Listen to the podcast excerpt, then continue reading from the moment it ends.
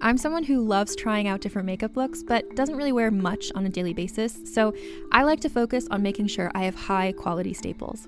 And whether you like a fresh face, full glam, or somewhere in between, you've probably seen Thrive Causemetics Viral Tubing Mascara. I've certainly seen it everywhere. You know, the one in the turquoise tube? So, that mascara, along with all of Thrive Causemetics' beauty products, are certified 100% vegan and cruelty free, which I look for in makeup, and they've got excellent quality to match.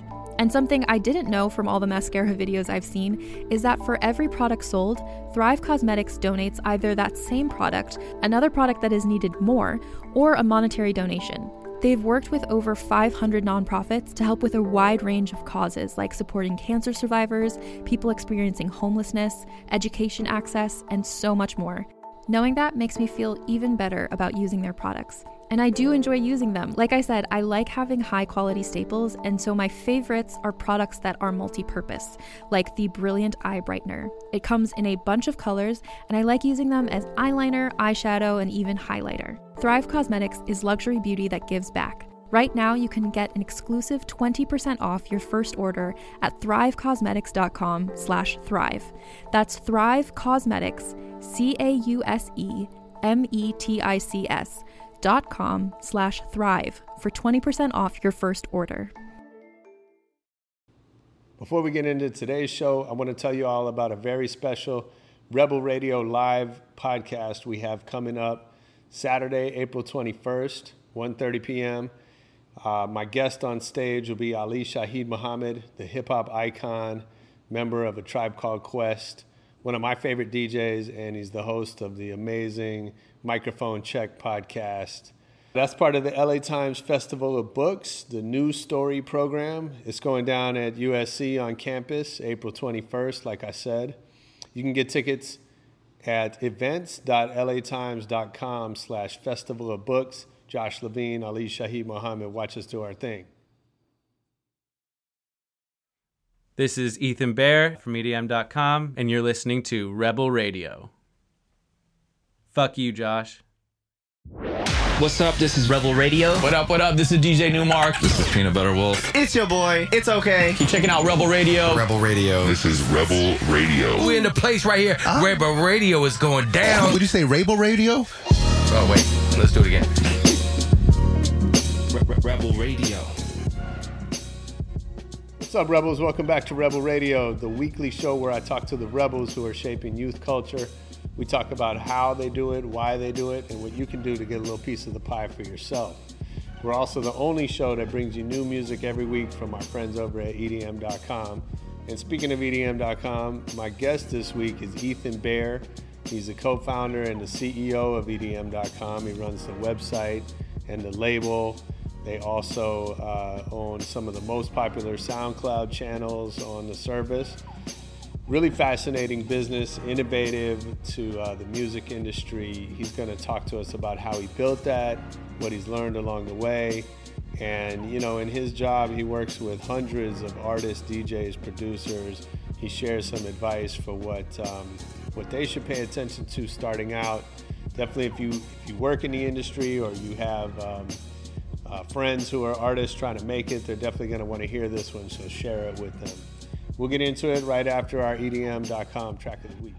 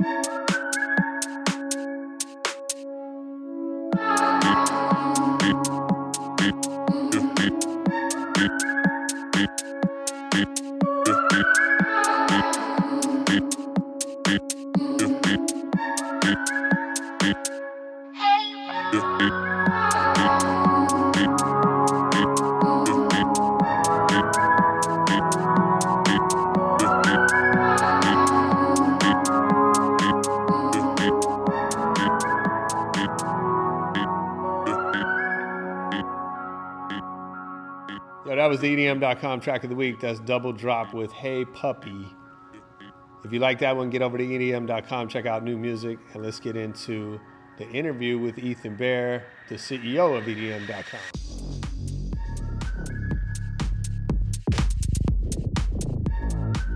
Dude, thanks for doing this interview with me. Yeah, absolutely. I'm excited. Uh, this is impromptu. It's our it's my first interview without notes or Yep, we're any gonna preparation.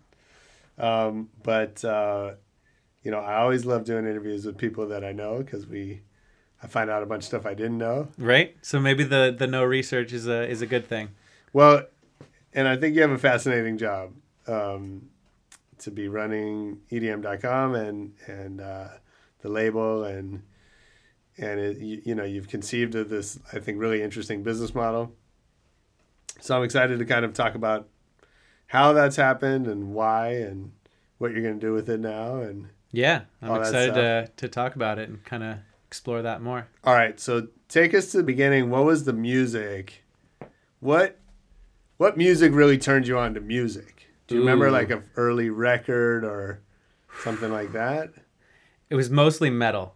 Yeah. I really loved death metal, heavy metal. Okay. Um, I think, so you're a kid growing up in Denver, yep, kid growing up in Denver. and, and what was the what was like what was the first record you bought? Ooh, the first record I bought, I actually the only record I ever bought was Linkin Park Hybrid Theory. No way. Yep, That's crazy. yep. Um, Okay. Not that I didn't like like music at that time. I just Yeah. didn't really. I was on uh, on the peer to peer illegal sure. downloading thing real early. So, So, okay. which is interesting. that Now I'm doing a label. And, Yeah, yeah. But yeah, So you bought Hybrid Theory. Yep, I bought Hybrid Theory. Uh, I was in maybe sixth grade, and from that point forward, I knew that I loved music. I remember getting my uh, Sony Walkman and listening to it, sitting in a hotel with my parents, and just I went into my room and put on the headphones and didn't come out for a couple hours and Sure. listened to the album a couple times through and from then on that was you know i was definitely a music lover from that time forward And did you? I mean, you're a kid then, so you, you're not thinking of music as a career, No, not at all. I actually never thought of music as a career until it happened. really. Mm-hmm. So what were you gonna do for a living? Um, I was torn. I mean, my my uh, my ideal job changed very frequently. Uh, the first time I was ever asked what I wanted to do, my mom was trying to like kind of show me off to her friends or whatever. And she asked me what I wanted to do, and she's like, "Do you want to be a pres the president someday?" Uh-huh. And I said, "Why would I want to be the president? I want to be the king of the universe." Oh, nice. I think um, Donald Trump wants the same thing. Yep, I think he does. Yeah. um, So how did did did that happen? no, it didn't work out. Okay, Yeah, I actually decided not to take the job. I didn't remember. yeah, My my American history is a little fuzzy. yeah. I was told that there it was like a conflict of interest, so I just didn't pursue it. All right. So King of the Universe, that's cool. Yeah, and then uh, I wanted to be a doctor Okay. because both of my parents are doctors, so I thought that was like what I was supposed to do. Sure. Um, and then I wanted to be a lawyer because I felt like it was the opposite. I don't Yeah. really know if it's the opposite, but I felt like it was. So wait, so go back to the music for Cool. a minute. So Yep. so what was your introduction to electronic music? Um, I think I listened to like some electronic here and there in high school, but my first like real electronic experience was I saw Daft Punk at Red Rocks um, in 2007, I think. Their live 2007 tour.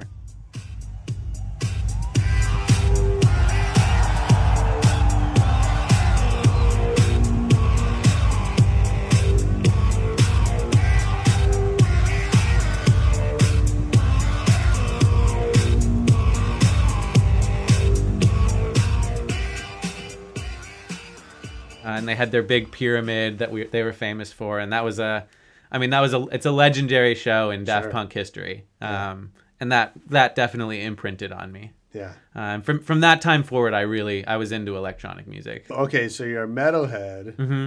and you end up seeing Daft Punk, Yep. which is not very metal. Nope. And what what happens?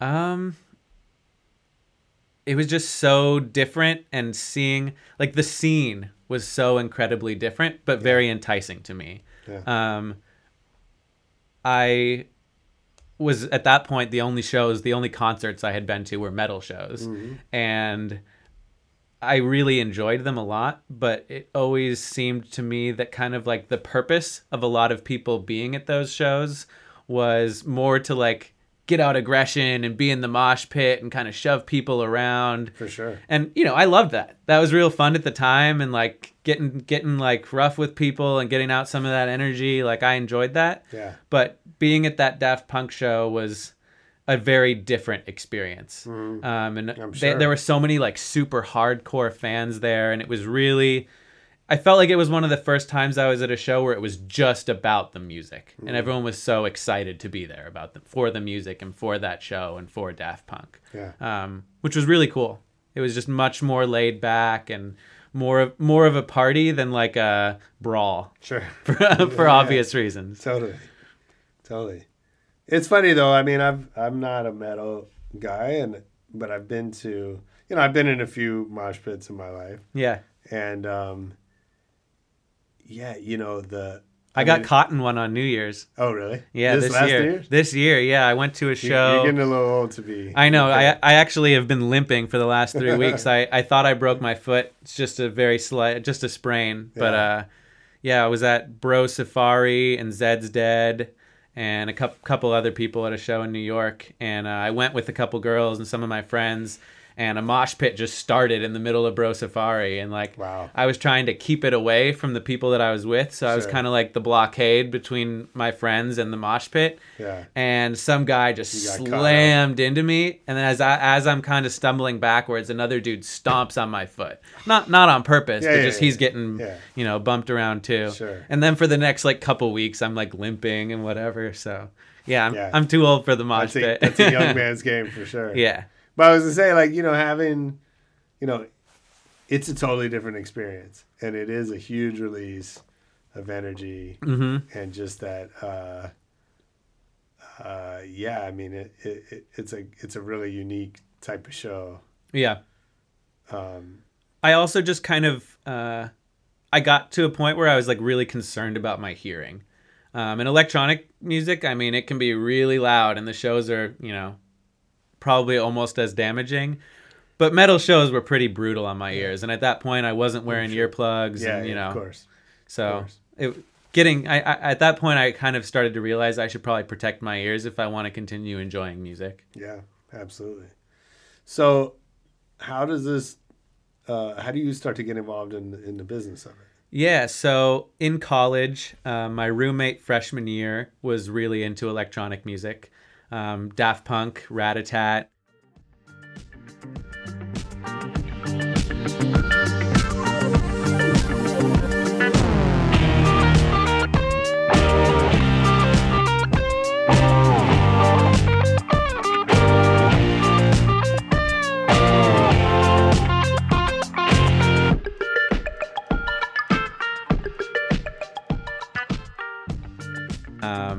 Justice released their first album around then. Um, yeah, and I just that was what he played all the time. So I got really into it because it was kind of like our bonding experience with your new roommate. Yeah. Um, and then as I kind of went through college, it was just what was popular. Uh, every, everyone at my school, you know, was really into Hype Machine at the time, and Okay. like it was electronic music was very Is that still around? yeah, Hype Machine's still around, but it doesn't have nearly the it doesn't have nearly the clout that it did back then. I mean, the yeah, that, the music scene was just so different. You Yeah. know, everything was based around downloads. Yeah. So you would have to Blogs. discover the music somewhere Right. and then go and download it. And Hype Machine was like a very central discovery platform. Yeah. And a lot of the music, a lot of the electronic music I listened to at that time wasn't so much artists putting out a lot of original content, but it was a lot of remixes. Right. Hype Machine in particular was a lot of remixes. So I discovered, you know, early Deadmau5, um, Justice, Boys Noize, Crystal Castles, kind of some of the electro Mm-hmm. type stuff. Um, And Hype, Hype Machine was like a very central part of me kind of discovering a lot of the artists that would take me into being excited about dance music. Yeah, I was really into the blog scene too back then yeah, which all of that has so much less influence now with all the streaming platforms that really kind of curate the taste that people end up uh, it does, but but it's weird. I mean, I feel like it was an important kind of step Oh yeah. to where we've gotten, right? Because, you know, before that, it was this very like you had this sort of professional class of mu- whether they're DJs or radio or magazines, right? You had these people that are like. I mean, uh, uh, I mean, I was part of that, and a lot of us were just kids, kind of doing our thing. But there was this still sort of like division between the industry or the or the editorial side and the listeners. Right. Do you know what I mean? Yeah, very and much Even so. if you were a journalist that was working for free, somebody was still picking up your article and and deciding to publish it and all of that. And then the blog thing just changed all of that because anybody could create a blog. Right. The fans became the critics in a Absolutely. sense. Yeah. Right. Exactly. And the curators and whatever Yeah. else. And now we've gotten this sort of back or this kind of middle ground, like with the Right. playlists and the, and I mean DJs are obviously still important, Right. but um, so okay, we're jumping ahead though, but but so so how did you get involved? What was what was um, Yeah. So freshman. how did you kind of find your way into the music business? Yeah, freshman and sophomore year, um, I was just really immersed in it because my friend group had really kind of bonded over electronic music. Yeah. Um, I learned to do poi. I don't know if you know what poi are, um, but No. they're uh, It's like a it's like a tarot. yeah. So they're like Like a there's Hawaiian two forms. There's two primary forms of poi. There's like the glow up light ones, um, and they're basically glowing balls attached to a chain, and you do kind of Oh, like oh shit. Okay. yeah. So you kind of twirl them around Like and glow do, stick. glow sticks on chains, Yeah, basically. yeah, yeah, yeah. Um, so I did that for a while. that a name. Yeah, I did that for a while, and that was cool. And then eventually, I wanted to one up it. So my friend Josh and I started doing uh, fire poi. Oh shit. So that's where you they're made. They're these Kevlar mesh uh, balls still attached to the chains, and you pour gasoline on them and light them on fire, Wow. and then spin them around. Okay. Um, and so I got real good at that, and that was Okay. kind of like my rave thing. Right. Um, so that was like starting to get more into electronic music, and then junior year, uh, I started DJing, yeah. um, and that was when I got real into it. Um, And what what was the first gig?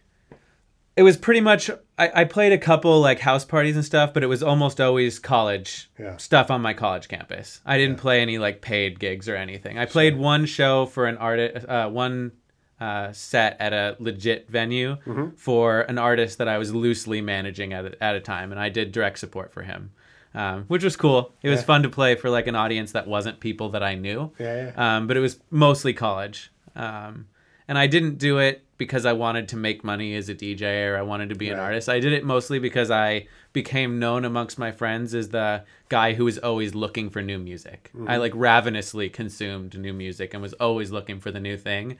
Uh, and I just wanted a way to share that with my friends. Um, so I started DJing uh, just to do that and get the music out there. Um, I played at a couple of like the battle of the bands at my school, which didn't really make sense, but it was fun. Sure. Um, and eventually, like, some of my friends asked me to share, you know, to share share some of the music with them, send them playlists, like make them mixtapes or whatever.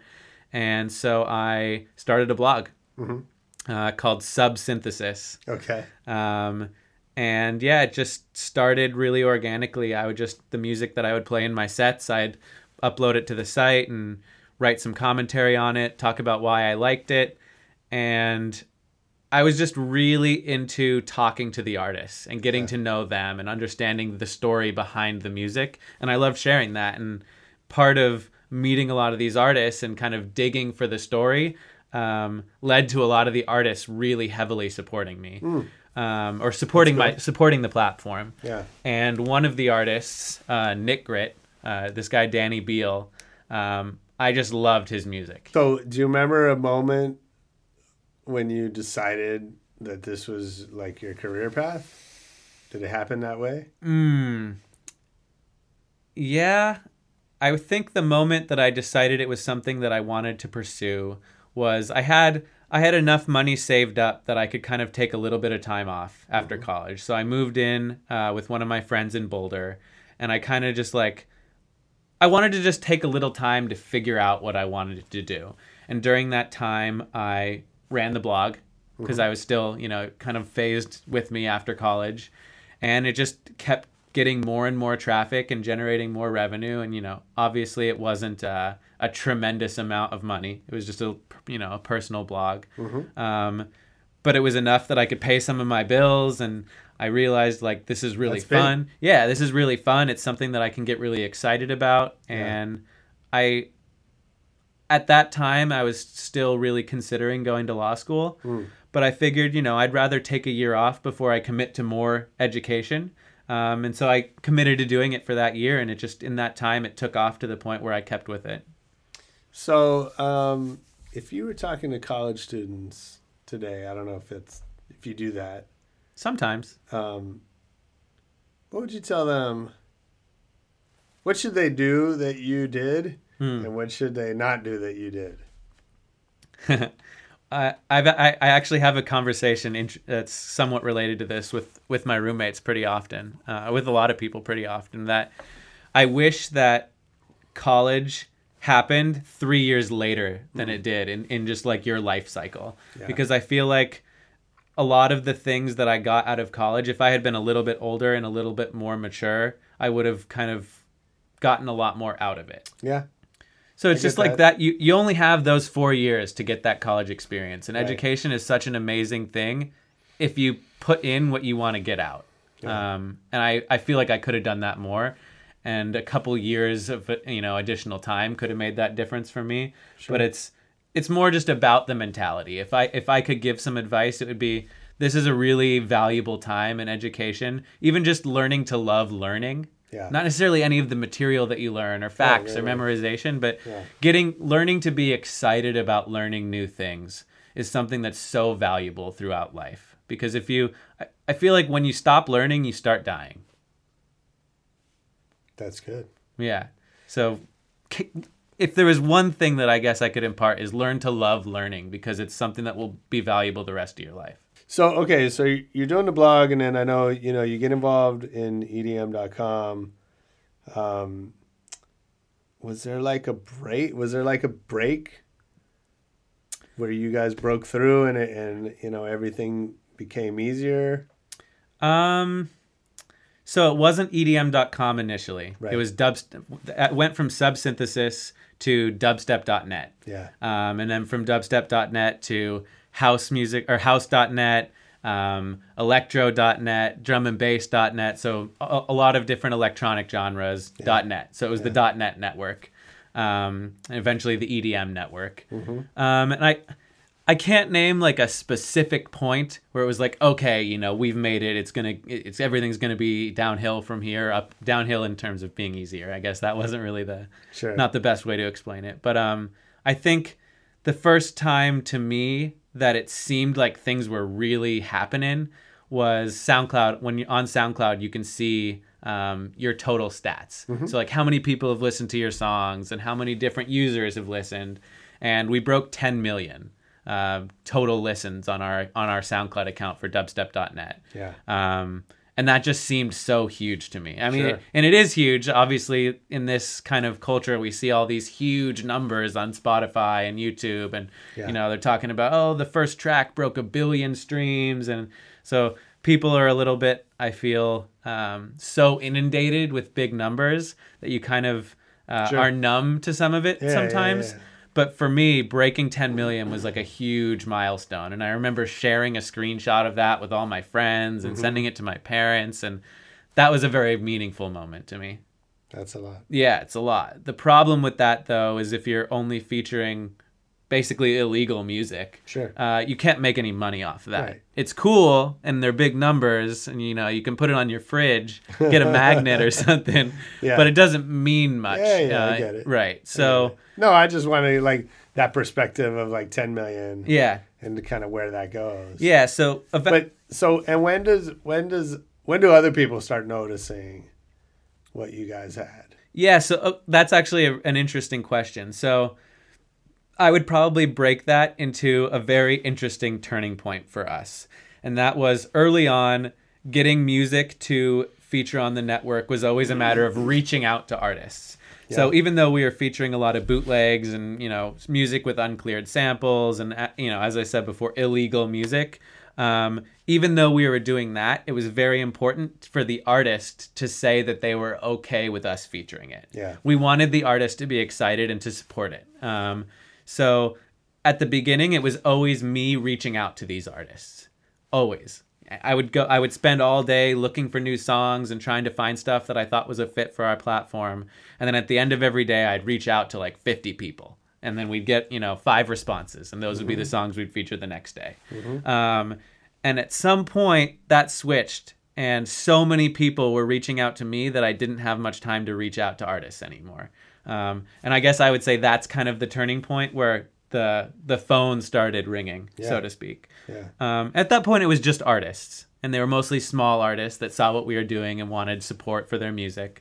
Um, in terms of the phone ringing on a more kind of business level of people wanting to work with us, I would say that really happened uh, when we purchased EDM.com. Maybe there was some before that, but that was a big turning point because it just EDM was really the term EDM was becoming very big at the time. Yeah. I think uh, we launched EDM.com on January 1st, 2013. Okay. Uh, and so that was kind of right at the peak. yeah. Um, peak or, or the, the the beginning of the peak. Um, it lasted a couple a couple years of being really that term being really strong. sure. Um, and that really became we referred to it as the calling card. As soon as that website was up, from then on, like the phones were ringing. Yeah, I'm sure. I'm sure. I mean, I, it's an interesting bit of like real estate arbitrage, isn't it? Yeah, because very I mean, much so. You guys had you had like a cool thing going. You had the opportunity to get this this domain name, right? And and that was obviously a really smart move Mm-hmm. to pick that up. Um, Yeah, it's actually an interesting story. Just a little a little aside. Um, but we realized EDM was going to be the thing. Yeah. The, the the term became enough of a buzzword that it was clear that that was where the industry was going. Um, so my partner at the time um, looked up EDM.com, just like kind of on a whim, like oh, I wonder if we can get Sure. this, and it was listed as uh, available for purchase um, by by owner. So not like something you can just get on GoDaddy for nine ninety nine, but someone Right. someone was trying to sell it. you gotta like make a deal. Yeah, exactly. Um, yeah, let's make a deal. so over over a period of a couple weeks, my partner got in contact with him, and um, it turned out that the guy had purchased the domain in 1995, I Wow. believe, and at the time, the guy said there was kind of like a, a little bit of a superstition that you were only supposed to purchase one domain name Oh wow. and he had the choice between edm.com and golf.com and he chose edm.com because he was an engineer by trade and his specific area of expertise was what's called electronic discharge machining i'm not sure exactly what that is but that was gone, he his should have uh, gone with golf.com. i agree So, um, you know, it's interesting now talking about this in 2018 because EDM is not, you know, as you said, it it has passed its peak Mm-hmm. as a as a term and as a genre. And I know, you know, uh, musicians tend to kind of hate these buzzwords as soon as they become popular and they want to like retreat from all that. right Um, they like them while it's contributing to their success yeah, for sure. and then at some point everyone pushes back against it when it becomes too popular of course, yeah, The genre tangent's a good tangent. That's like an ongoing conversation for it, sure. it's a hard thing because there's value to it, and and at the same time, I understand artists don't want to be Right. pigeonholed, It's very different from the artist perspective and the consumer perspective. Sure. And that's where the I feel like that's where the uh, the tension of over the genre topic comes in. Because artists don't want to be pigeonholed, but fans want to be able to find what they're looking for. right. But you know, I think that one, not wanting to be pigeonholed is a mistake. I agree. It's it's counterproductive for what they're trying to do, and you know, I've had this discussion that. Um, you know, one of the biggest mistakes that artists make is they try to evolve at a pace that's faster than their fans are keeping up with. And you know, I've I understand because I've been on the artist side, or I've seen what artists go through when you know by the time you put a single out, you've played that song a thousand times, hmm right? Because you wrote it, you recorded it, you rehearsed it, you know, you promoted it, you've done all these things, and you're sick of that record. Right. There's no chance that you're not sick of that record. Yeah, I think that's true for most artists. By the Yeah. time you put something out, you already hate it. And then, God forbid, it becomes a hit. Then you got to play it another 10,000 Right. times, right? or hear it and hear people talk Maybe for it. the rest of your career. Maybe, right? Yeah. I mean, there's guys that are, you know, 40 years since they made that record and they're still playing it on, you know, New Year's Eve or whatever.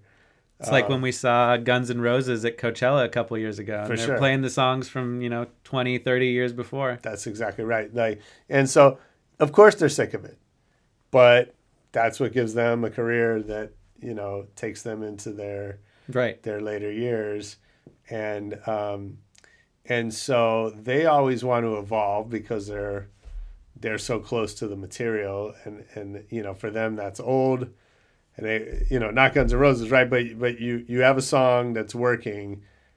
For you, it's already old, and you're trying to move on to the next thing. Your fans are just discovering that, Right. and they're So not ready for the next thing. the again, I think it's it comes down to almost the same thing as genres. It's just the artist perspective is so much different Yeah. than the fan consumer perspective. And you got to find a middle ground there because if as an artist you're kind of just curating to your own taste or making music to your own taste, Yeah, there's always going to be that disconnect with the fans. So I, I agree. That's a that's a very common problem. Is they get artists get so uh, bombarded by their own style and their own sound. That's all they hear. Sure. And so they feel like it must be old to everyone else too. Yeah. But it's like other people aren't there listening to the snare a thousand times while you're making the song. absolutely. Yo, if you're enjoying this one, go back in the Rebel Radio archives. Check out my interview with Dave Weiner. Uh, that's my homie that runs Strange Music out here on the West Coast. He runs the West Coast office for Strange, Tech N9ne's label. It's another team doing really innovative, incredible work, building new models for the music industry. Uh, Dave's got some great stories I think you'll enjoy as well. And of course, let's finish up here with Ethan Bear.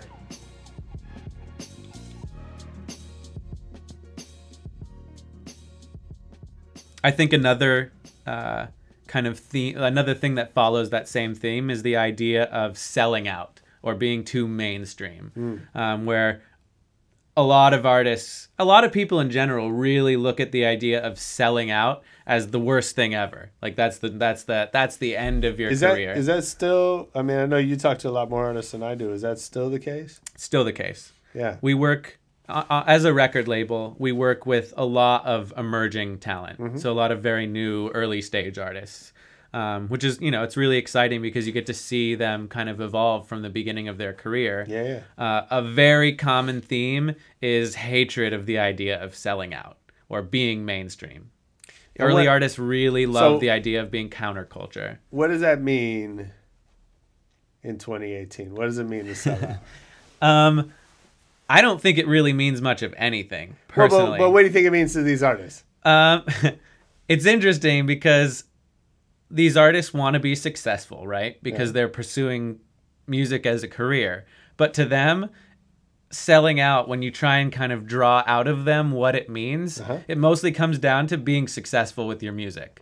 Um, Yeah, really, a- their their kind of mental, thing. yeah, their mental kind of uh, picture of it is selling out means making the music the fans want instead of the music you want which you know i do get that. And if you're totally compromising your own creative voice just to cater to what you think people want yes that's absolutely a mistake. If you're just making what people tell you to make that's that could definitely be a mistake. Not necessarily but i can see that not being creatively fulfilling. Yeah. um, but i think the misconception here is that there isn't a middle ground. Right. Like it doesn't have to be you make what you want or you make what the fans want. It's how about you make what excites you that fans will like. Um, and it doesn't have to be this crazy extreme either way. Um, but I've, I've found it's very common for artists to push back against the idea of selling out. But when you try and really get an explanation of it it ultimately comes down to oh they're selling records. They're selling music so they must have sold out. Yeah, I mean, I think that's a really difficult um, road to navigate. yeah absolutely. Right? Like I think you know there are definitely because you know our egos are in so much are so much in control of that whole discussion, hmm right? Like there's definitely artists that are so much up their own ass that they're making stuff they like and they're the only ones that like it. Yes, for sure. And the flip side is yeah, just chasing what fans want. Um, you know, you mentioned Linkin Park, so you know Chester said to me the first time I met him, he said if we made the records that the fans wanted, we would just re-record Hybrid Theory over and over Right. because that's what they want.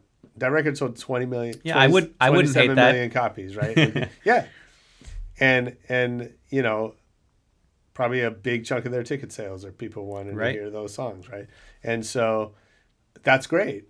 When you, I mean, that's a blessing to find yourself in that position.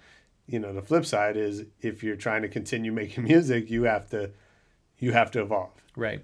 It's Um, not creatively fulfilling to re-record the same song over and over again. Right. Exactly. And you're not adding anything to the to enrich your fans. Right. Right. So there's also that kind of like, you know, people like to attribute it to Steve Jobs, right? That people don't know what they want until you give it to them. Right. And so it's 100% about finding the right balance. And right and the right um you know, I think the the artists that have succeeded over time are the ones that somehow innately have figured out how quickly to grow. hmm I, I've actually heard a really good quote about that. I'm trying to remember who I heard it from. Some it was someone that that I've worked with on uh, along the way, Yeah. and um, I don't I don't remember the exact quote, but it was something along the lines of having to find a middle ground between educating and accommodating. Yeah. Um, and kind of the the simple explanation of that is, you know, by accommodating, you're creating music that is accessible. You know, it's something that people will want to listen to. You're keeping your fans in mind. You're making something that, you know, within the social uh, scene that you're making music with, or just the musical scene that's currently, you know, prevalent at the time. You're making music that is somewhat accommodating to the fans that you want to reach. Yeah. But at the same time, you have to educate, meaning if you're just accommodating, that's not creatively fulfilling. So the educating part is exposing people to what you like, even if it might not be what they've heard before or what they think they like at the time. So there's a mix, you know, you have to pursue what you want to do, even if it's very different, but at the same time, you have to make sure that it's something that people will want to listen to. Um, and that's a that is a tough balance. It is, and and you know, it's funny. Like, you know, you think about all these copyright cases that are happening now, and and um, you know, if but if I played you something that's unlike anything you heard before, you would hate it. Often, yes. You, yeah. you- you- I mean, that's our nature. Is Yeah. we like what's familiar to us. we like what we're comfortable with. Yeah. So take me back. So, you know, you have this site that's doing really well. Uh, we were talking earlier at dinner about um, maybe the futility of of uh, record labels for to some extent. Um, so why create a label? Um, I guess it kind of goes back to what I was talking about before, where we got to a point where the company was generating a hundred million streams, listens to our to the music that we are featuring every month. Yeah. Um, but we realized that that wasn't really a business. It was Okay. like a really cool thing that was helping a lot of artists, but it made no money, um, Okay. which is clearly not a not a sustainable business model Sure. there. So, kind of the realization that we had is the money in the in that business or in that space is in owning the content. Um, so the transition happened very slowly. It wasn't an, an immediate thing where we just s- stopped featuring other people's music and started, you know, releasing music as a record label. But we made it our goal to start signing some of the music that we were featuring so that some of those 100 million plays a month were going to content that we owned. So actually leveraging our media platform to promote our, our own content. Yeah. Um, so at the beginning, it was a mix of using, you know, remixes and kind of very kind of mainstream content to bring a lot of traffic to the platform, mixed in with songs that we owned. Right. Um, and it slowly transitioned into only featuring music that our label owned.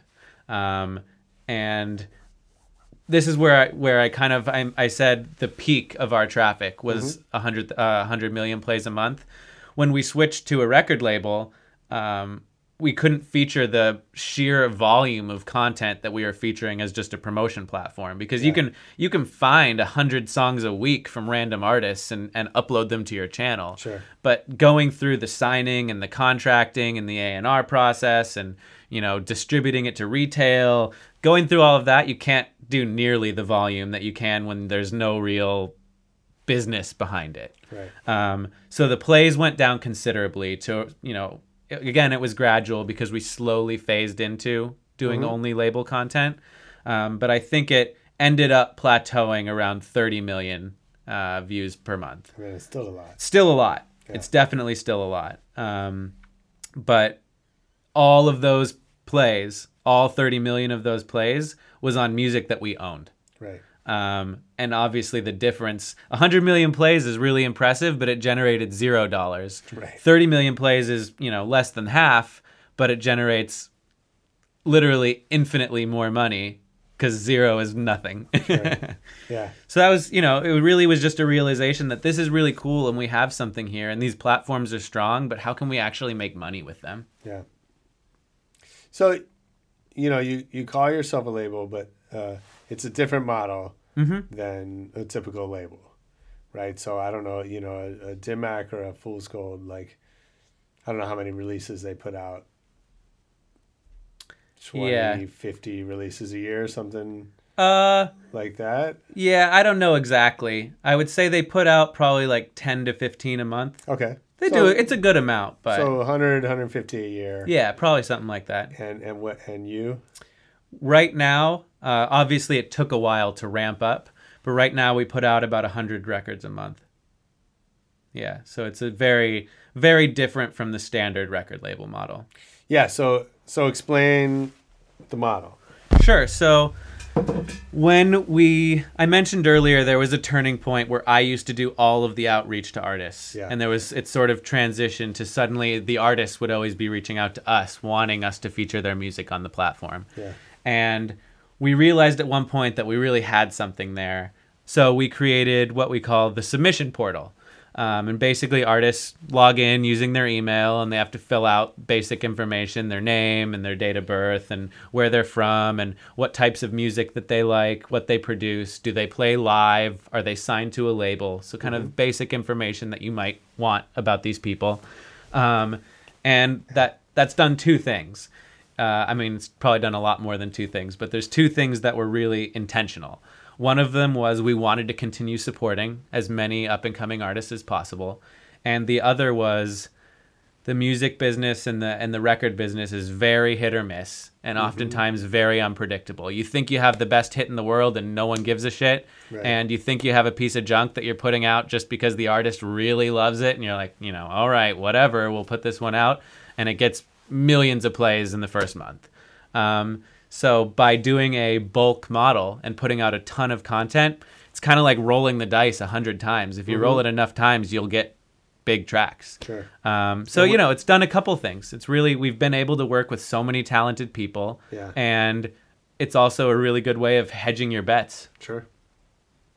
So what are some of the what are some of the big tracks or, or big artists that have started? Sure. Yeah. I mean, there aren't any like big pop star artists that we've worked with because you know we do have that emer- focus on emerging talent. Yeah. Um, but we worked with this one artist, Pham, who is from Poland. Um, I think he was 18 at the time we signed the first track. Uh, it's a track called Movements.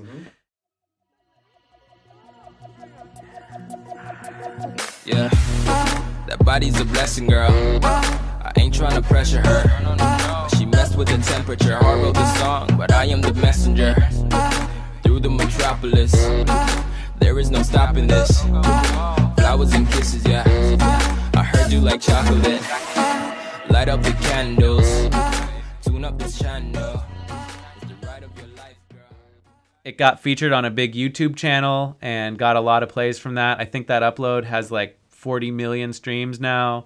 Um, our, the SoundCloud upload got like 23 million streams. The Spotify upload has around 30 million streams, and it was just a ran. You know, I don't I don't like to say random in an in an insulting way, but it was just a random submission from a kid in Poland who now has a career. Wow. Um, so that was that's one. Uh, Pham P H A M. Yeah. Um, another one is this artist named Scrux. Okay. Uh, and he did a track called You and Me, uh, which really took off on SoundCloud and ended up uh, driving a lot of traffic to Spotify. That track still does well every month. Um, we did another track called Deep End um, by uh, the the vocalist on it is a girl named Lexy Panterra, Mhm. uh, and she got famous doing twerk videos Right. on YouTube. Yeah. Uh, and she has a com- uh, company, I think, uh, called Twerk Out. Okay. Uh, and she t- gives like twerking. It's like an exercise aerobics kind of idea, but she gives twerk lessons to girls in LA, um, and travels around the country and gives does like twerk workshops. It's, it's a dan- It's more of dance, like a dance class at this point. twerk shops. Yeah, twerk shops, Yeah. exactly. Um, so she was the vocalist on that, Yeah. uh, and that track did really well. Um, obviously, she has a very big YouTube following, so she was able to support it. But that was one of our more, I would say, creative marketing strategies Mhm. around that release. Um, because Lexi is a dancer, we decided to reach out to a bunch of other dancers Yeah. uh, to create little dance routines to the song. Yeah. Um, and we ended up getting a bunch of really big uh, Instagram dancers, YouTube dancers to make videos for the for the song, and they all did really well. Mm-hmm. So that created kind of a lot of organic uh, groundswell around that track. I bet. So talk about uh, we were kind of talking about this at dinner, but you know, you go from kind of this labor of love to now running a company, leading a team. You know, people that rely on you, and uh, you know, very much like me. Like I never set out to run a company, and I had no training in that. Right. or- and, but you know, if you're sometimes when you're good at something, you end up with a company that does it, and you have to kind of figure that out as you go. Yeah. Um, now let me think of the question. Okay. Uh, I don't know, like how. What well, what's the what's the hardest part of that transition, and what's the best part of it? um, the hardest part. That's that's a tough question. There's a lot of hard parts. Yeah. Um, I would say the hardest part for me was at the beginning. There wasn't really uh, being a boss or being a leader, so to speak, because it was just me, you know. And then eventually, it was just me and one partner, and we were equals. So there wasn't any, you know, you're leading or I'm leading. Right. Um, and then as we brought on more people, my partner definitely had a. Um, he was more interested in being a leader at the time, uh, and he was older as well and had a bit more experience. So he really took on the leadership role, and I thought of myself as the person that would just work harder than anyone else. And I, you know, I want I wanted to just be as productive as humanly possible. So I was very focused on the task at hand and how much I could get done in a day, and just really immerse myself in the work. And in the last year or so, I've had to take on a, a leadership role. Mhm. Um, and it's funny because a lot of the employees uh, uh, that I've talked to about this have been like, "Well, we always felt like you were in a leadership role. Like you've played a huge part in inspiring us and like creating kind of the vision for the company." And I definitely never thought of myself in that way. That just sort of, I guess, bled off from my passion for what we were doing. What do you, what do you think they saw that you didn't in you? Um, I think a lot of it came down to just my passion and my perseverance and my focus on the goal. Hmm. Like I had a vision and I really wanted to achieve it and I pursued it relentlessly. And I think uh, while I may not have been thinking about leading people to do the same, I was creating a model that they could follow Yeah. and sort of leading through example without knowing that I was leading. Right. If that makes sense. Yeah. Um, so that I think was what they saw. Um, in terms of the the hard part, what was what what's hard for me is just kind of the transition from getting my gratification out of feeling like I'm producing the most work and being the producer and the doer Yeah. to having to to some degree step back from that and not not necessarily be so concerned about the one that's doing the most work Yeah. and really be focused on motivating the team and creating the right culture and the right environment for them to work in and making sure that everyone is focused on the right things and that I'm removing obstacles from their path so that they can accomplish what they need to accomplish and that shift was really difficult and is very difficult for me because a lot of my I guess self-esteem and self-worth for me came from knowing how much I was accomplishing. And I, I know that I'm not, not necessarily like accomplishing is sort of a mixed word. You know, leadership is accomplishing something in get just as much I of a way. but my you know my self-worth to me was very much based on how much i got done. Yeah. um, and i prided myself on being very productive. Um, and it's just a very different leadership is a very different type of productivity. So that that Yeah. transition uh, was and is very difficult for me mm-hmm.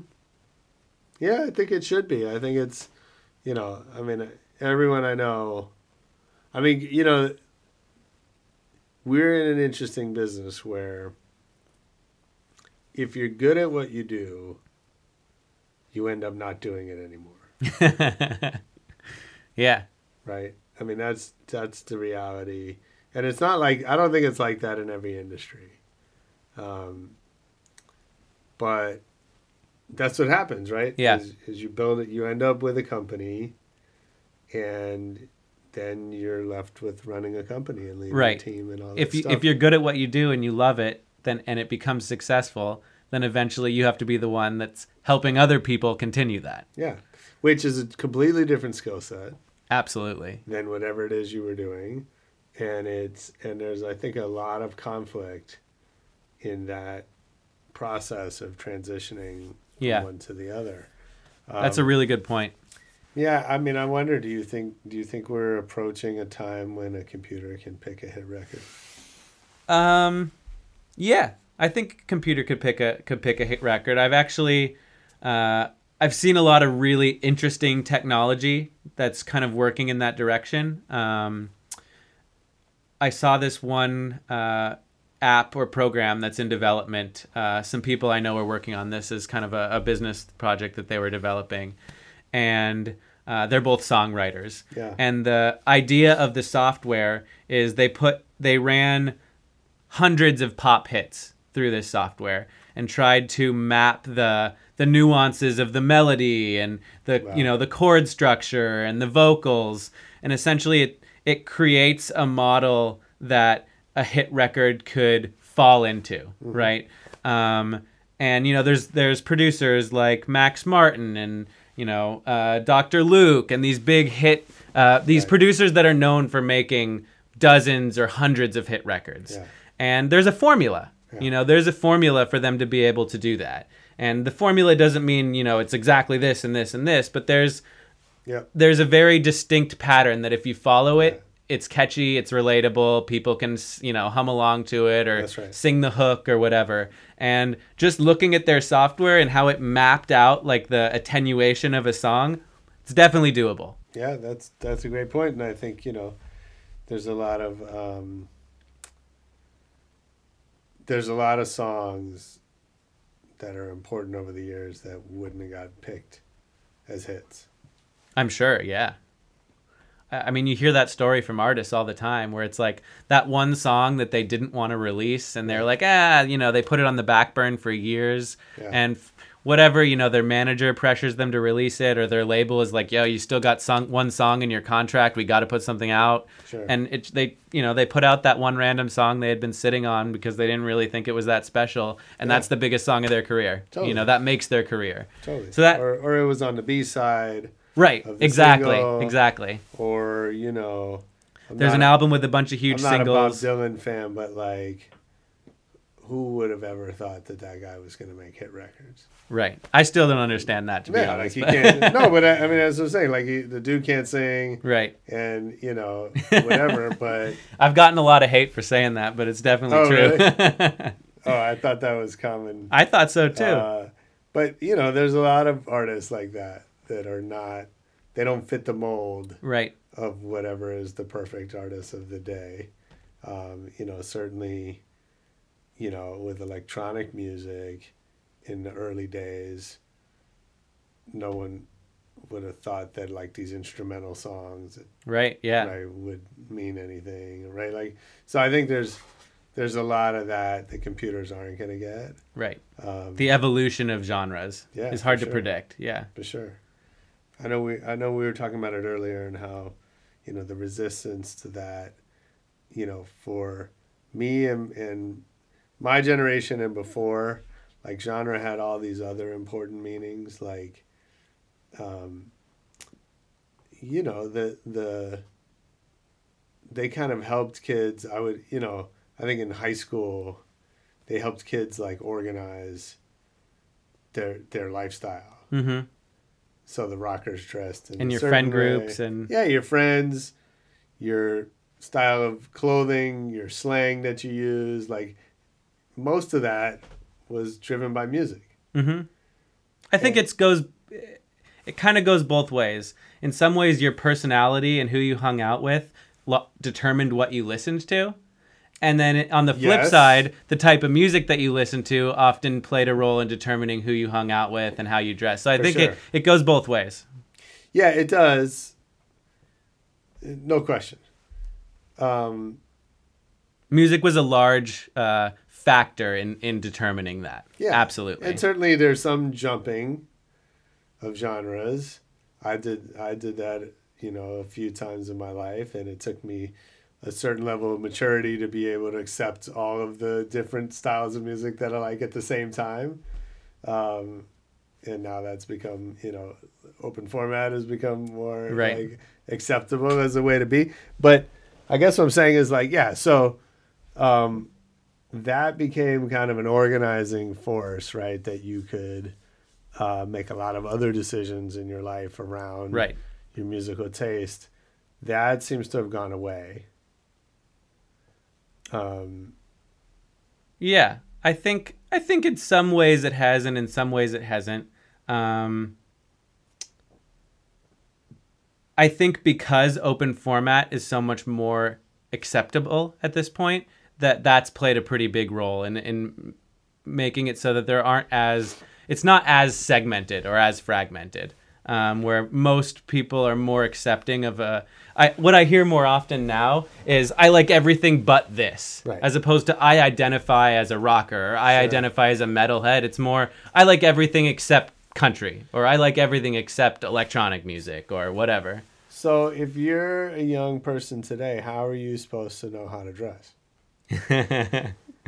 I don't know. like like you know what I mean? Like Yeah. how do you know if if you can't use your music genre to tell you kind of what person you are, how do you know who you are?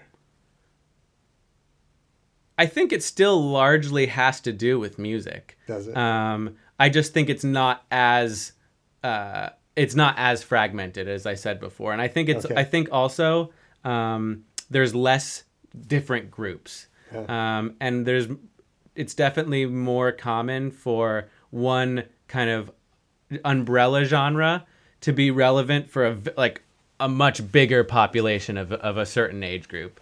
Um, so you know, I I definitely have a lot of friends, younger younger siblings who they dress like all the other people at the music festivals they go to.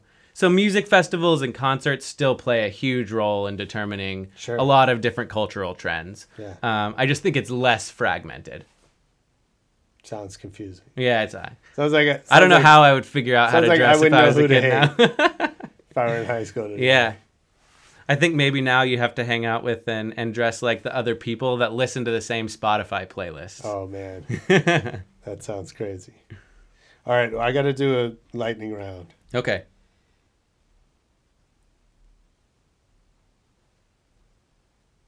So tell me one decision that changed your life forever. Oh wow. Um, I think just pursuing music in the first place uh, really changed my life forever because I had all these different like very specific, you know, extended education career paths in mind that I really wanted to do, but I just I decided to wing it for a year. And that decision ended up, you know, now it's 2018 now 7 years later, I'm still doing that thing that I just decided, hey, you know, I'm just going to give it a shot. Yeah. Um so that that was a really a really big turning point for me. Yeah. Um, and that was also where I kind of rejected what was expected of me and decided to just do what I was having fun doing. Was that a difficult choice? It was difficult at the time internally because I thought it would be something that my parents would reject. And, you know, I was always, uh, success, particularly financial success, was always something that seemed very important to me um, because there's, I had grown up in a family that was well relatively affluent and had had a lot of privileges. And growing up around that and going to private schools and having all of my friends be you know well off it was almost expected. And i had that expectation for myself. And i thought that by rejecting you know being a doctor or being a lawyer or kind of the things that were expected of me Yeah. i thought that my parents in particular i thought they would like not be interested in that um, and would be disappointed. But they were you know after i made the decision and i told them about it they were incredibly supportive. Um, so it was hard. It was very hard to make that decision. But after i did it and committed myself to it everyone was really stoked on it. So it ended, it was it was more hard internally than it was for anyone else. But it was hard internally because of what i thought other people Sure. would think. Yeah. That's a good lesson. yeah definitely do So- it for you not for other people Totally. All right, complete this sentence for yourself. I don't have talent. I have blank. Mm. Passion and vision. If I worked for you, what's something I would hear you say over and over? Um, what are you working on right now? Okay. Good. Uh, who would you be excited to learn as a fan of your work? Hmm.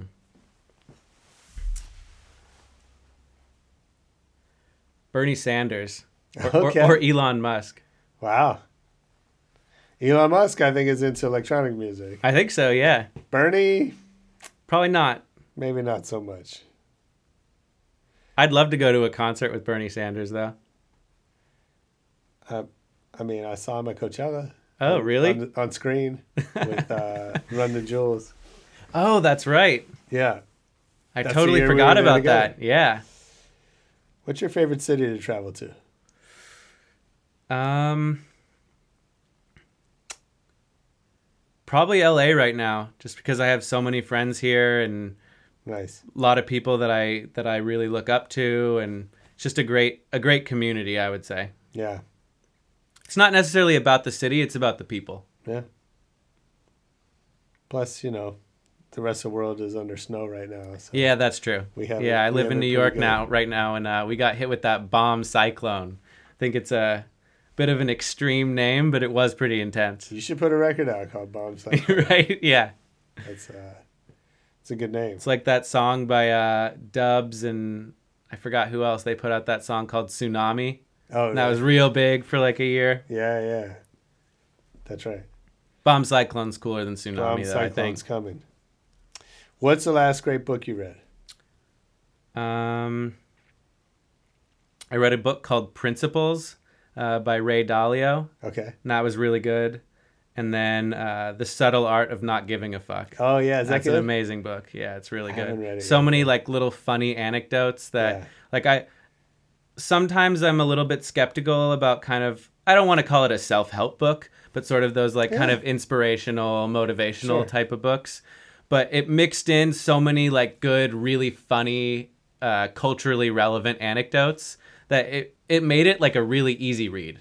And sometimes those Right. that genre can be like I don't want to say a drudge, but it can be work getting through some of it. That one was very easy. I got through it in a couple days, and I ended up rereading it. So It's funny. I just read an article about that book, or about about how like the zeitgeist today is is very much about self improvement, Mhm. right? That you have, you know, Tim Ferriss and you know, everyone from Tim Ferriss to Deepak Chopra to, Right. you know, every expert trying to tell you how to be better and happier and more Mhm. successful and whatever. And then there's this sort of subgenre, and I mentioned that book and the life changing magic of not giving a fuck. There's like a few of those. Yeah.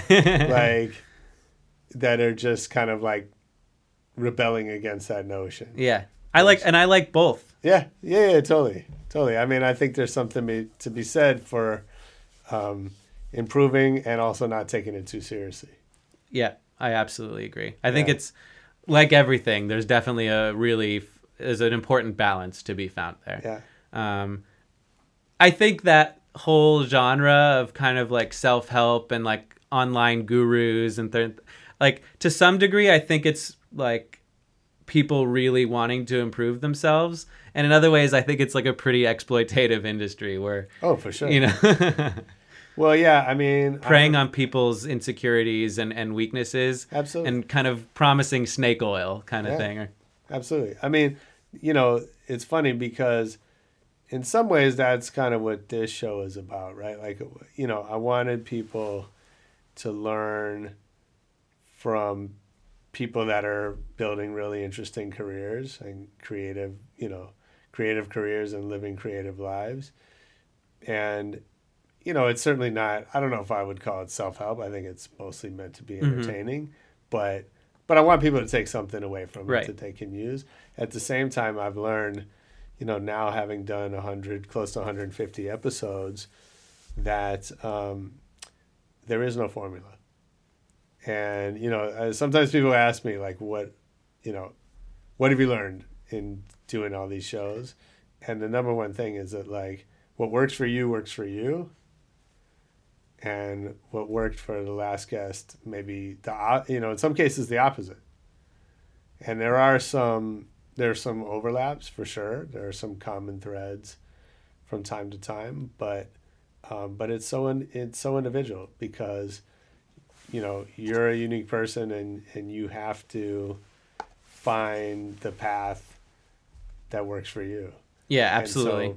you know picking up uh you know someone's someone's book like it never it's never going to be a perfect fit. There might be some couple nuggets you can get from it. Right. But yeah it can easily be exploitative if you're if you're sort of you know searching for the answer. Yeah, the more the more hyper specific that stuff is of this is how you have to do it and here's the exact steps that you have to follow, the more specific and precise it is, generally the more skeptical I am. Sure. Not in that it doesn't work, but that it's kind of hard for a very specific formula to work for everyone. Yeah. You know. yeah at the same time it's like some you know i've read plenty of books that like help you understand the problem but don't tell you what to do Sure. And yeah, I guess the topic is very important too cuz some things a specific formula would be the right way to do it. Yeah. Um yeah. it's hard i mean as somebody who's like you know i feel like i'm all i'm on a lifelong quest to figure it out for What's it? myself whatever it is whatever it is i'm trying to figure it out Yeah. for myself you know what i mean How's that going? um i'm not done uh how's it you know it's frustrating Yeah. because you try a lot of shit that doesn't work and some things do and you you know you're constantly reshuffling the deck um it's actually not frustrating it's actually really engaging and Yeah. interesting but you know my wife says it's exhausting and and I, I get where she's coming from Yeah. um That actually that reminds me a little bit of something we were talking about earlier, where you were asking me about the transition from, you know, the the person doing the day to day work Yeah. to being a leader. Um, that was a that was an instance of the it changing, you know, and reshuffling Yes. the deck. And uh, you asked me what were like the hard, some of the hard things and the easy things, and we ended up getting a little bit off topic. But another one of the hard things is I was very passionate that uh, about finding new music and discovering new artists and Yeah. really being deeply involved with the artists. That's how I went from being a DJ and running my own blog to starting this company. Right. And when I had to transition out of doing that into more of a leadership role, I was no longer doing the thing that I was incredibly passionate about that had gotten me into working in music in the first place. Sure. Um, and that's I think that's in, to some degree something that I still struggle with a lot is maintaining that passion and that excitement. Yeah. Um, and I feel like it's very important because it is a it is a strong part of my leadership style that I'm trying to develop is leading by example and showing that passion Yeah. and that passion being a large motivational and inspiring force for my team. Um, so maintaining maintaining passion and ha- allowing your passion to adapt is something that's really difficult.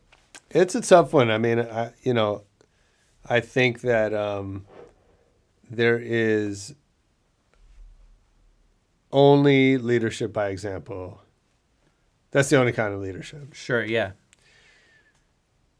And doing people's work for them is not leadership, No. right? And so those two things are kind of at odds, but they're both true. Right, which is why it's hard because I want to do that work sometimes, but I know it's not my place. And Sure. it, not only is it not my place, but it's counterproductive for me to get in to get in the way of my A&Rs or to get in the way of my label manager. That Yeah. it's not it's not my job and it will it makes them feel not good, you know, because I'm then I'm stepping on their toes and it's That's like, well, right. am, am I doing something wrong or Right. Absolutely. Okay. What movie have you seen the most in your life? Big Daddy with Adam Sandler. That was at that time where I just had had infinite free time, you Yeah. know. And that movie, I just thought it was so funny. I probably saw it Totally. in the theaters. I probably saw it five or six times, and then I've seen it so many times since. Do you then. think Hooters paid for that uh, product placement? I hope so. I don't know. It's weird, right? Because they weren't. I don't know if they were necessarily painted in the most Yeah. favorable light, but it was kind of a fun. Yeah, it was fun, and it was like pr- some pretty solid branding. Like it had good screen time. Yeah. Curious about that. Yeah. We'll have to find out. Yeah. Who's your favorite DJ? Um, gosh, that changes all the time. Yeah. Um, recently, I've been listening to Oliver. Okay. Really good. I like Okay. like I like funky. Yeah. Funky's a really good descriptive word for me. For sure. Um, Me And I feel like that kind of transcends genres and transcends generations. Like funky is a good, really good descriptor for me. Yeah. So yeah, I like Oliver now. Um, It's I, you know I should have mentioned at the beginning. You guys are a partner in this show, and I appreciate all of the support.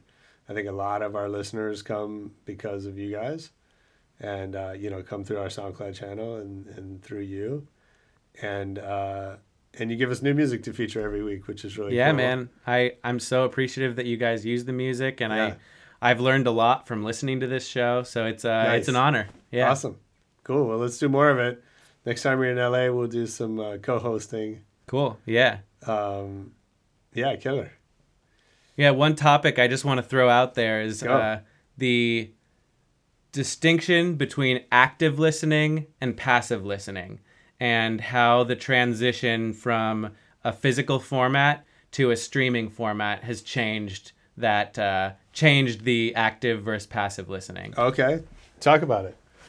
So, you know, I think this is uh, this specific example is is used a lot, um, but it's really like poignant for me. Is when you when you buy a CD, that's an experience, right? And you Right. take it back and you you get together with your friends and you listen to that album over and over again, and you're active, you're engaged with that album Sure. and it's it consumes you for a while while you're you're listening to every song and you're picking your favorite track and you're learning the words and the order of the songs matters and you know you, you don't like song number one or two but you always skip to three and so it's Yeah. a very active process and you're yeah. very deeply engaged and now that you can pretty much access any song at any time and you don't have to actually have that physical thing in your hands Right. um, music has shifted a lot towards curation. Mm-hmm. So rather than having an album, you have like an artist or a blog or a YouTube channel or a Spotify playlist that in general has music that you like.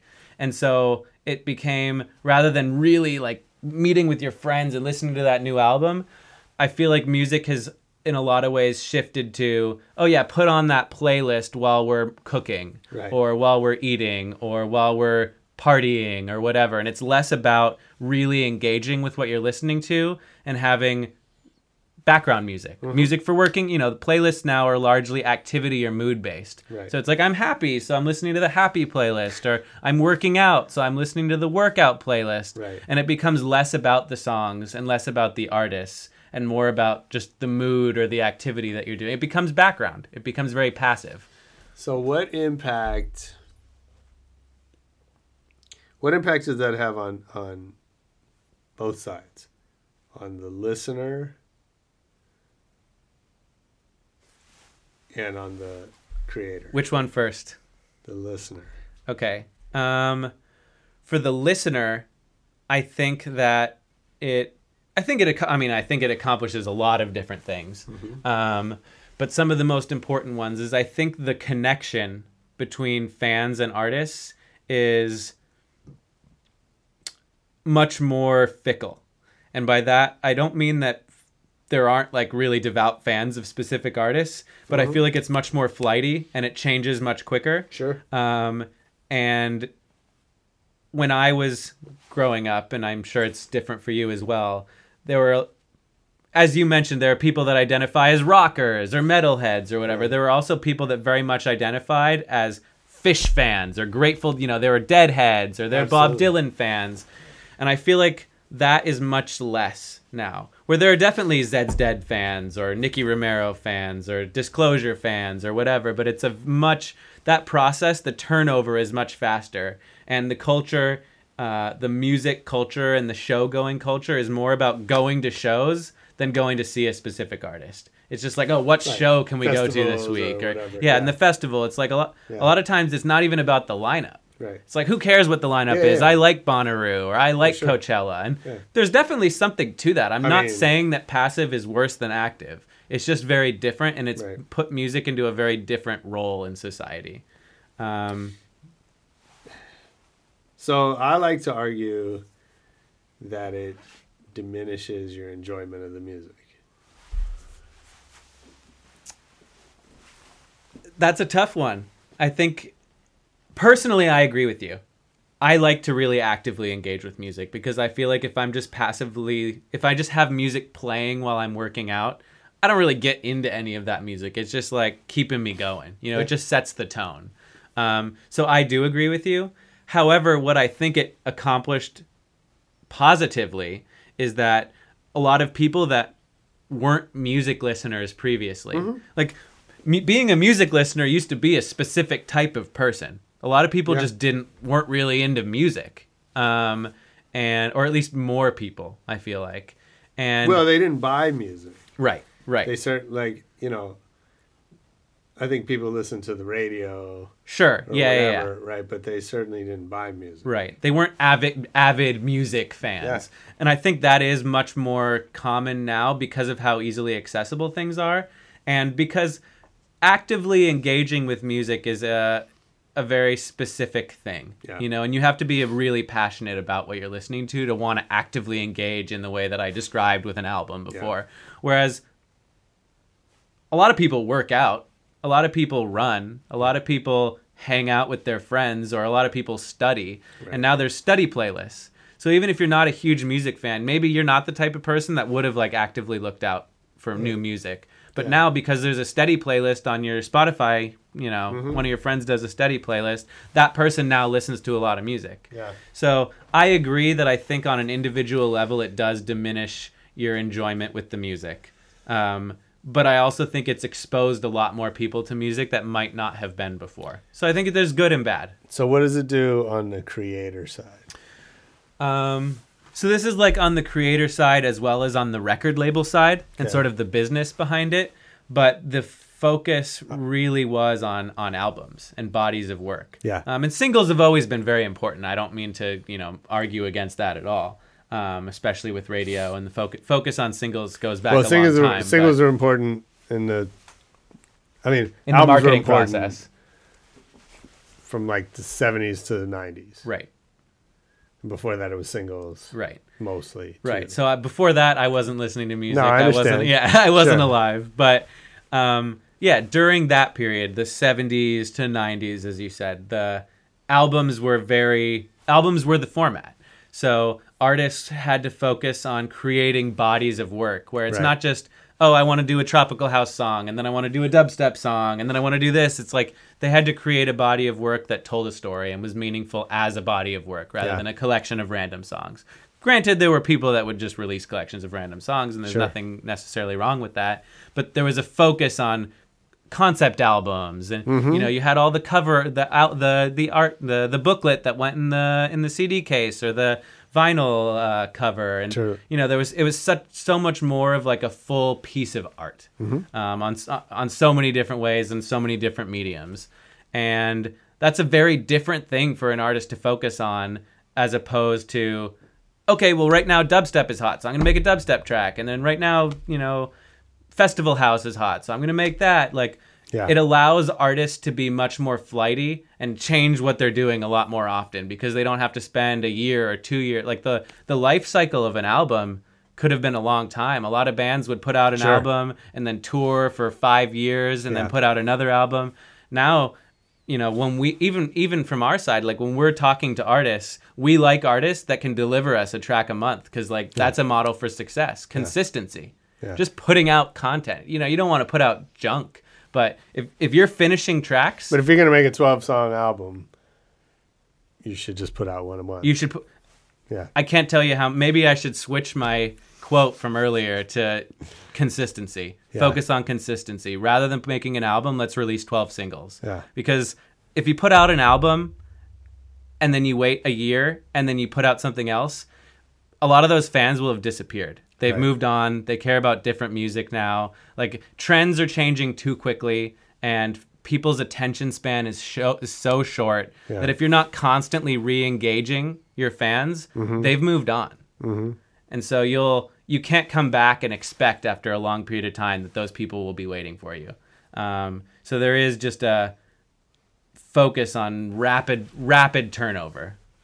So as a as a uh, as a metal fan and a dance music fan, what is a song that you love that we would be most surprised to learn? Um, I love Alicia Keys. Okay, That's probably I love Alicia Keys. all right, Uh, that's pretty good. yeah, I I wouldn't have guessed that. yeah. Uh, I like Ariana Grande. Oh, I like Ariana Grande Yeah, too. I don't know what Woman, I have no know? idea what her music sounds like, Oh, okay. but I love her. yeah. Okay, me too. but I like her music too. Oh, okay. I've never heard her music, but I love her anyway. Yeah, I think those are those are good. Okay, nice. I I honestly have a very uh, very open taste in music. I like a lot of different stuff. And I think running a label and being involved in- deeply in the music industry is has helped shape that in a lot of ways. Like Sure. anytime you listen to one thing a lot, you want to try something else. And I've just heard so many different things. And I kind of, at one point, I was, I identified as one of those people that I like metal and rock, but not country and R and B and whatever. Yeah, And now it's like a good song's a good song. And I really believe that. There are some things that I like less than others, but Yeah. I haven't found a genre that I haven't been able to find a good song in. I believe you. Dude, this was so much fun, man. I appreciate you uh, telling the great stories. Yeah, thank you. Fun This was great. Awesome. I'll let you know next time I'm uh, back in LA, and we'll we'll do it again. Let's do it. Yo, that was Ethan Bear on Rebel Radio. I hope you enjoyed it. Make sure you hit us with a review on iTunes, some comments on Twitter, Facebook. Watch the YouTube. We got videos coming up every week now. And most importantly, come back next week for more Rebel Radio. Peace.